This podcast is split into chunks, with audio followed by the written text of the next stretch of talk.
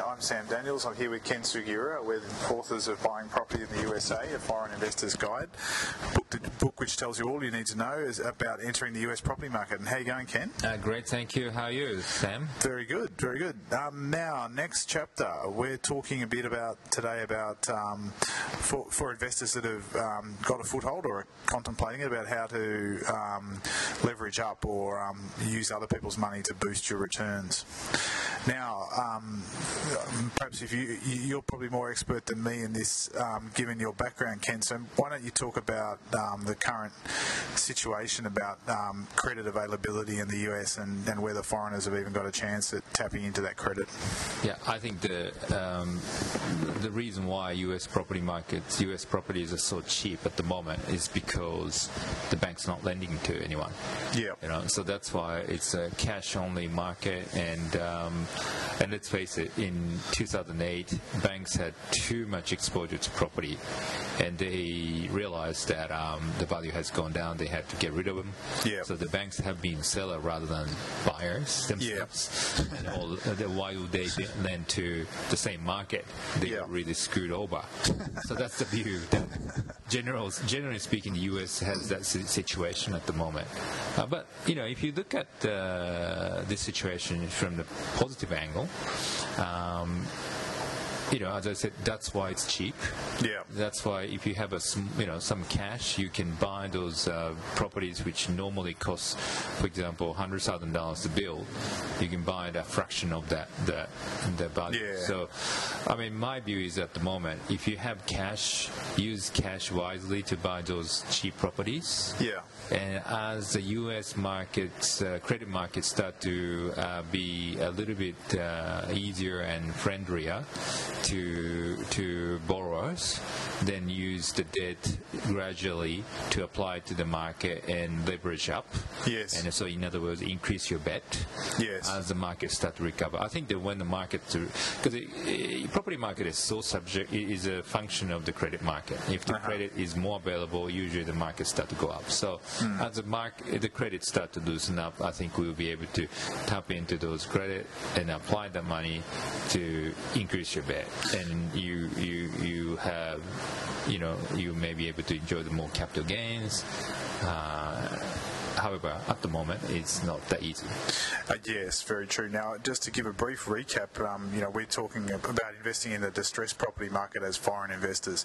Now, not, it won't surprise too many of you listening or reading the, the book that the US can be a somewhat inward-looking country, and um, if they're not lending domestically to all but the, the, the best credit risks, then um, despite what you read or hear, um, as a foreigner, it is very, very, very difficult to, to at the moment to find finance. Now, you know, once we got our toehold in this market, we, we realised its potential. We wanted to um, repeat the deals that we were doing again and again and again, and, and we spent a lot of time in, uh, investigating various options for finance and. To be, I think to be frank, there are none, um, unless you're talking about hard money or private lenders or vendor finance, which we'll, we'll talk about a bit more. I mean, I want to, kind of, this, that statement is relevant to today. It may be different in three months' time or six months' time, but I reckon people are buying this book for our frank advice, and um, we can save them a lot of time, I think, by saying, despite banks offering what they call a foreign national loan or, um, you know, saying initially that they'll finance you, all too often you, there'll be a clause that knocks you out, whether it's the high fees or, you know, some document or visa that you don't have. Uh, Um, you know, at the moment we think it's probably better to, to look at other sources of finance. Is that right? Yes, I think so, Sam. Um, generally speaking, we, we both of us have tried really hard last year, particularly Yeah. to look for um, the U.S. source of um, uh, bank finance and uh, all sorts of you know uh, access to debt. But generally speaking, it's we haven't really come across with anything which is just really um, you know suits our needs. Yeah. Generally speaking, high fees, high interest, low LVR Slow slow execution time. execution, too much paperwork, uh, all sorts of reasons. So, Yeah. I mean, um, hard money, private lenders, they're obviously lending you at 10% because uh, the, uh, you know, they think that you'll be making more than 10% Yeah.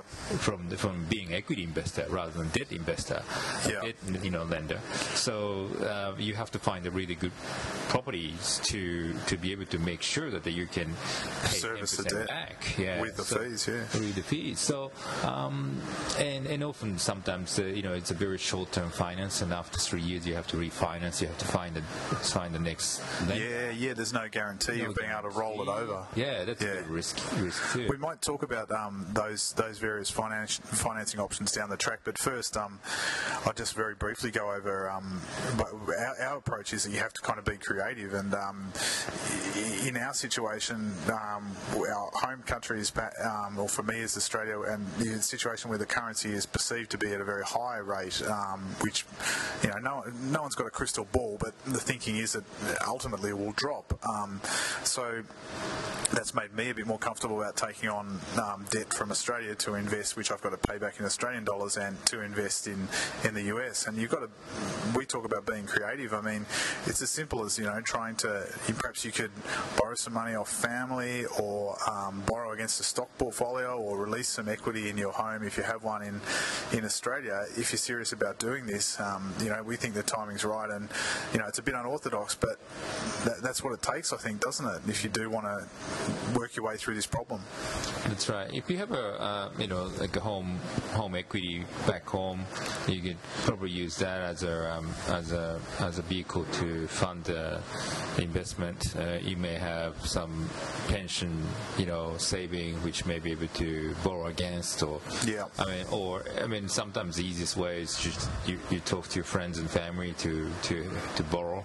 Yeah. Uh, but I think it's working back home in your home ter- you know territory is sometimes much easier than uh, Yeah. finding a, a lender in um, in the current American market. Uh, Yeah. Except for the, the as you said, it's it's it's the situation as of today. But uh, we've started to see some some banks in the U.S. Uh, who are used to having foreign uh, clients started to you know offer um, um, competitive sort of products. Yeah. So I think that's um, you know you have to probably find your way to get to get access to those type of uh, small number of uh, institutions.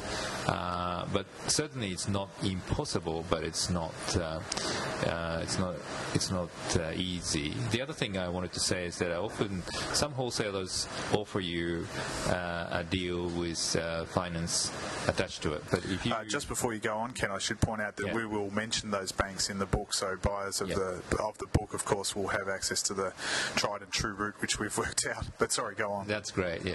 And um, I think the um, you know those wholesalers who basically uh, offer you a bank loan packaged property, and sometimes you have to look at the property in uh, without the finance, and often sometimes it's all bundled up and prices are all pre-marked up. Yeah. So so um, you know you may be putting 50% equity in a deal. Yeah. Actually, that you could buy the same house for 50% of the value. yes, exactly. So my approach is uh, rather than doing a package deal, I'll, I'll, I'll, but one option is that we keep buying all this property in cash, accumulate them. Yeah. When the credit credit markets start to loosen up, we go to the bank then and do Refinance. the refinance equity release and Yeah. use the money to put uh, to buy more. Yeah. And that may be um, that may also help you to uh, compete in terms of speed. to Yeah. Buy the and close the deal.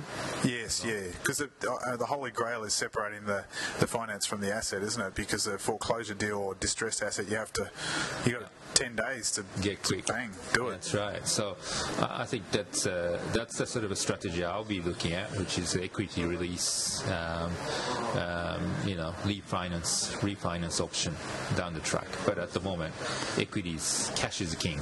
Cash is king, yeah, very true. Now, um, you talked about a little bit about where the, the, seller will offer finance, and that's um, for just for the purpose of um, nomenclature. That's what they call a vend- vendor finance deal. Now, can you tell us a bit about um, what's a what's a hard money loan? Because people who check this out will get realise that they can't get it from an orthodox bank, and then a vendor or someone will say to them, "Well, you can do it via hard money." What what what does that mean? Hard money. I mean, private lenders and hard money, you know, there's not a clear distinction, but it's effectively the bunch of uh, people who are, you know, sort of investors who want to lend money Yeah. as a as a debt. And that's, Yeah. that's the, that's it. It's, they're not financial institutions. They could be just a bunch of rich people Yeah. putting money together. They could they could buy their property themselves, but they couldn't be bothered to be the equity investor in the in the property. The, They just they don't want to deal with the tenants, or they. they just think the 10% uh, debt return is better than, say, 20% potential equity uh, Yeah. return in uh, property. So with little less work. let's work. I mean, you know, that's another way of, you know, being exposed to the market. If you want to have just a 10%, you could be a, a hard money lender yourself. Yeah. Plenty of wholesalers in America who love to talk to you. With. The, up with, with being a, you a sugar daddy, money, uh, hard money lender. Right, okay. But the, the characteristics of these loans are, um, as you mentioned briefly before, a high interest rate, usually probably 10 or 11%, Even 15, yeah.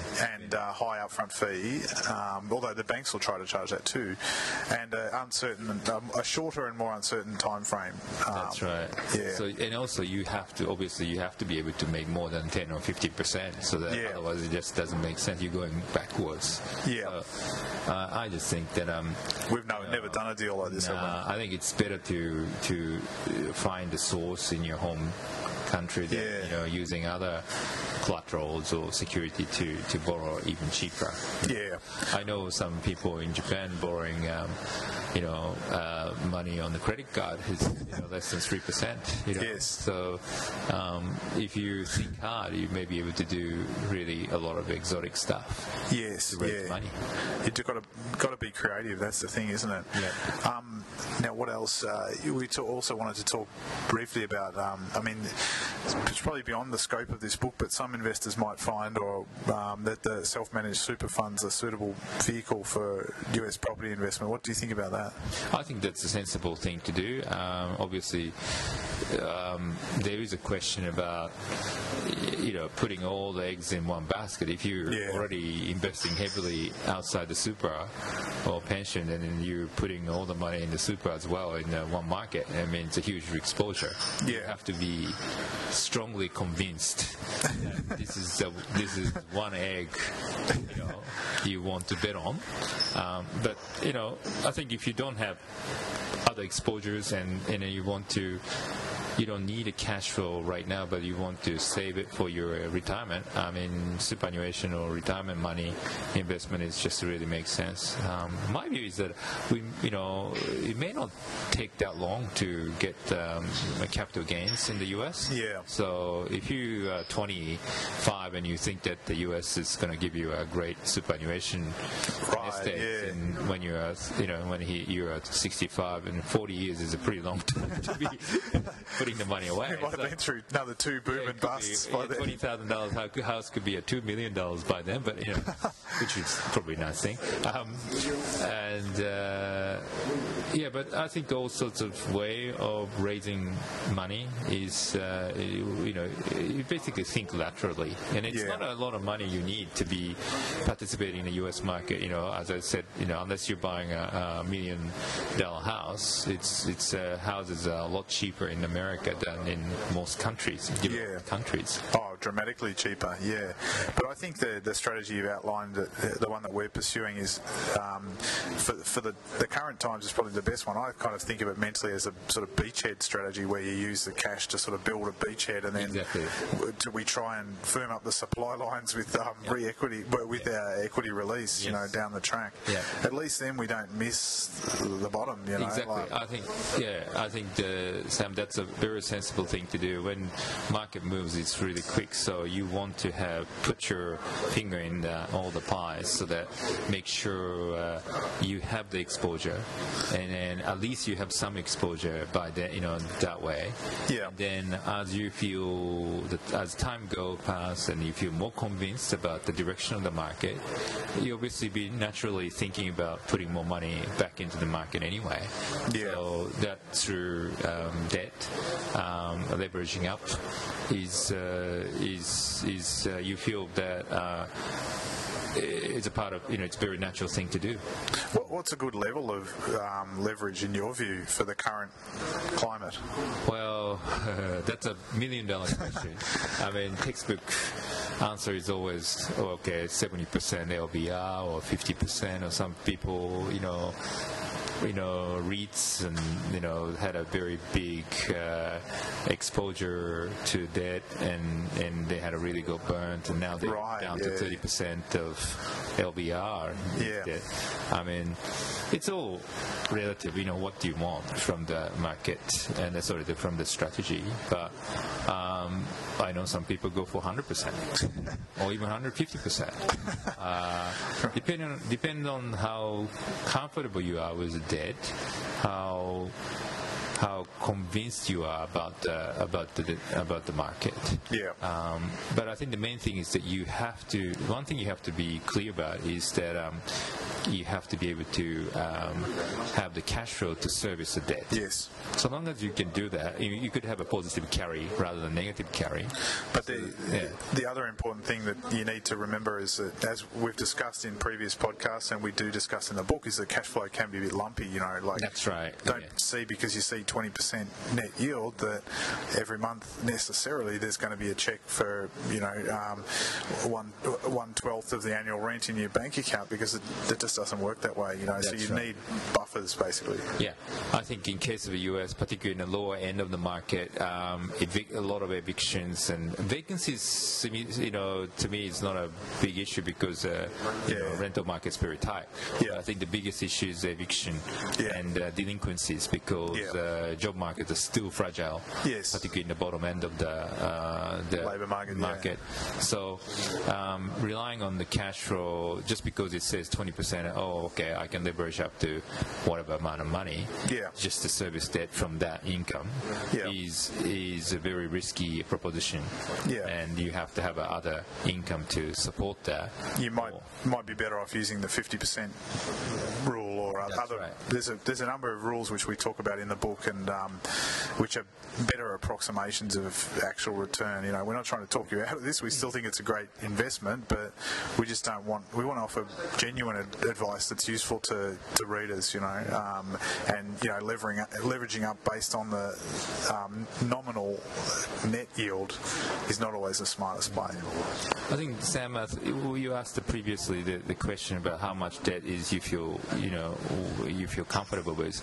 My threshold for the starters is that if you have a hundred percent, you know, zero debt person, if you're a zero debt per- person, first uh, increment will be thirty percent. Uh-huh, You yep. try thirty percent, which is quite uh, conser- very conservative figure. Yep. So if you have a million in the property, you borrow three hundred Yeah.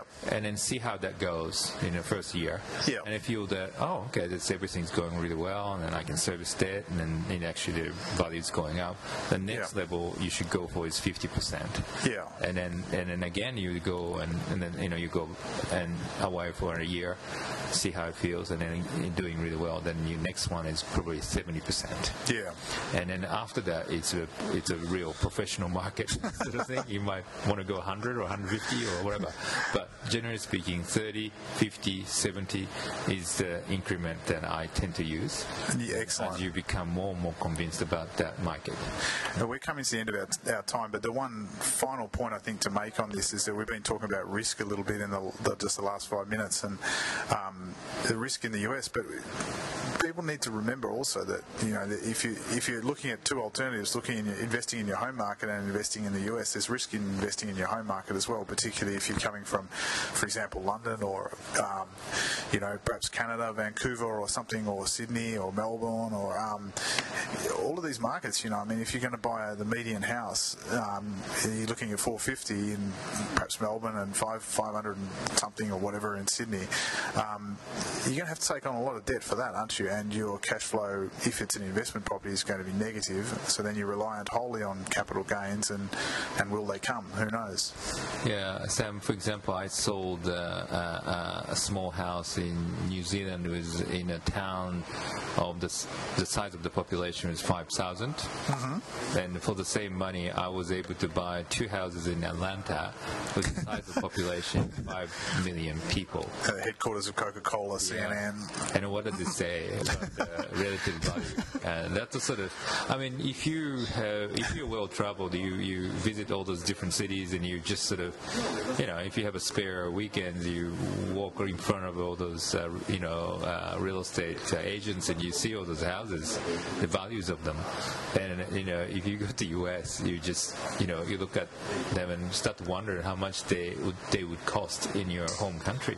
Yeah. And, and that's a quite in- interesting, and it's a hunch too. You know, you, you sort of generally s- apply that um, the, the the valuation concept, and then and you just wonder why things are so cheap Yeah. in America at the moment. All right, forgive us, we might have wandered off track a little bit towards the end, but um, it's just always worth considering, you know, um, the, the the risks and gains of alternatives. You know, there's always a, um, a number of choices an investor can make. But look, thanks again, Ken, and I, I learned something from you today, and think um, I think uh, hopefully our readers will too. Um, so thanks very much, and we'll um, be back again next time. Thank you, Sam.